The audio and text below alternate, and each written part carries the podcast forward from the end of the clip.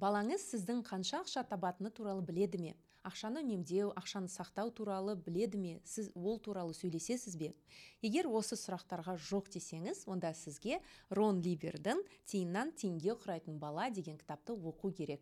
Менің атым марина бұл книгометр подкасты. Бұл подкасты сіз apple подкаст google подкаст яндекс музыка және де тағы да басқа платформаларынан тыңдай аласыздар. Сонымен қатар біздің YouTube арнамызға жазылыңыздар лайк басыңыздар.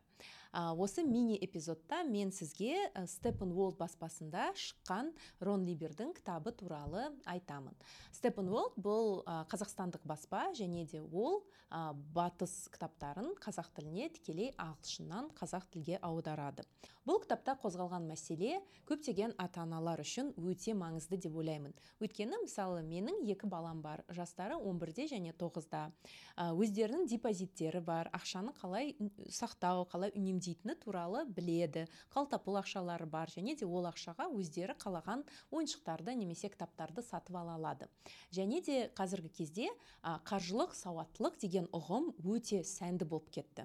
Мысалы қазіргі заман балалары ә, маған iphone керек айпад керек ә, қандай да бір ақылы қосымшаны сатып алғысы келеді. Сонымен қатар ә, ата аналарынан бұл қымбат па бұл немесе арзан ба деп сұрайды.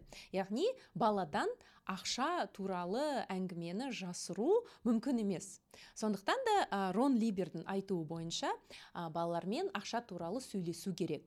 Яғни егер де сіздің балаңыз мысалы 15-ге 18-ге толып ешқашан да ақша туралы ештеңені білмесе және де қолдарына бір купюра ақша түссе онда ол купюрамен не істейтіні туралы білмей қояды дейді. Сондықтан ә, жастайынан ең кішкентайынан бастап балалармен ақша туралы сөйлесу керек. Сонда балалармен ақша туралы әңгімені қалай бастаймыз? Бірден салық дегеніміз не инфляция деноминация дегеніміз не сол туралы сөйлесеміз ба? Бес жасар баламен немесе қандай да бір қарапайым нәрселерден бастаймыз ба? Ә, бұл кітапта жауап бар. Ә, осы кітапты оқыған кезде мүмкін сізде бұл американдықтарға сай деп ойлауыңыз мүмкін. Менде де сондай ой болды. Бірақ өз басым ә, жасым 17 болғанда мен ақшта өмір сүрдім сонда оқыдым. Және де ә, менімен құрдас оқушылардың барлығы ол кезде жұмыс істейтін. Яғни жасы 15-18-ге толған ересек балалар ә, мектептен кейін жұмысқа баратын. Олар күніне 2-3 сағат жұмыс істейді.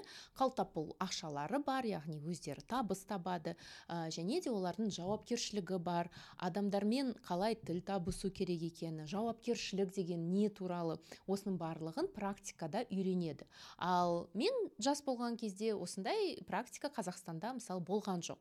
Ә, қазіргі жастар ә, егер де олардың ақшалары бар болса да ә, егер де ауқатты семья бол, болса да олар бәрібір бариста немесе флорист деген сондай екі үш сағат немесе жарты күн ә, жарты күндік ә, жұмысты іздейді. Бұл өте жақсы.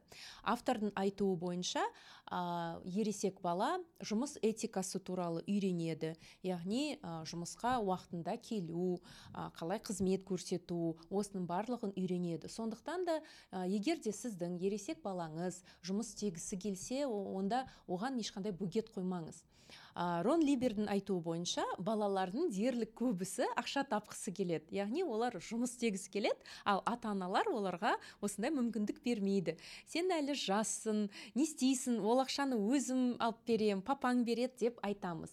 Бірақ та мұнда ең басты ой бұл ақша табу емес. Бұл ә, ақшаның не екенін оның қалай қайдан келетіні туралы және де оның ең бастысы қалай жұмсайтыны туралы бала үйренеді. Енді бұл кітаптан бір үзіндіні оқығым келіп тұр. 18-ге толып университетке түскенге дейін балаңыз көп нәрсе сұрауы мүмкін. 150 доллар тұратын кроссовка сұрайды. Жарты жылдан соң сол кроссовка кішірейіп қалады да басқасын әпер дейді. Құлағын тағы бір жерден тестіріп екінші сырға таққысы келеді. Ол сырғаны жауып тұратын діре құлаққабы керек дейді. Ақылы қосымшалар көшіріп алғысы келеді. Мектептегідей мықты микроскопым болса дейді. Концертке барғысы келеді көлік мінгісі келеді айпад ұстағысы келеді айфон ұстағысы келеді айпадтың жаңасын ұстағысы келеді. Тағы да басқа. Және де ә, бала бір нәрсені сұрағанда кейбір ата аналар ә, жақсы онда үйде көмектес еденді жу қоқысты шығар ә, осындай үй жұмысын атқарсаң мен саған ақша берем дейді. Және рон либер ә, былай түсіндіреді. Онда егер осылай болса онда балада ә, осындай бір корреляция болады. Мен бір нәрсені талап етсем үйде жұмыс жасаймын үй тірлігін жасаймын және де маған ақша береді. Мен керек нәрсені сатып аламын бірақ та бұл ә, бұрыс деуге болмайды бірақ онша дұрыс емес деп түсіндіреді ә, кітаптың авторы. Яғни ә, бала үй тірлігін жасағанда бұл оған үйреншікті болу керек. Яғни біз мысалы ыдысты жуғанда оны ақшаны табу үшін істемейміз. Біз осы біздің жанұямызға көмектесу үшін істейміз. Сондықтан да егер де қандай да бір басқа жұмыстар болса оған төлеуге болады дейді балаға.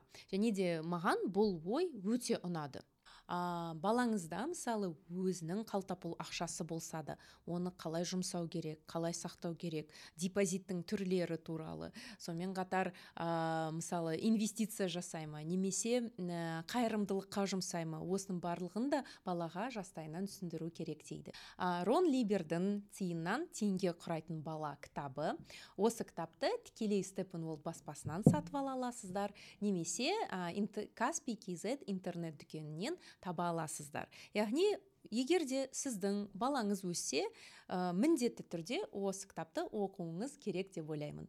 Менің атым марина. Бұл книгометр подкасты біздің подкастымызды барлық аудио подкаст тыңдайтын платформаларынан тыңдай аласыздар. Сонымен қатар біздің книгометр ютуб арнамызға жазылыңыздар лайк басыңыздар колокольчикке басыңыздар. Рахмет!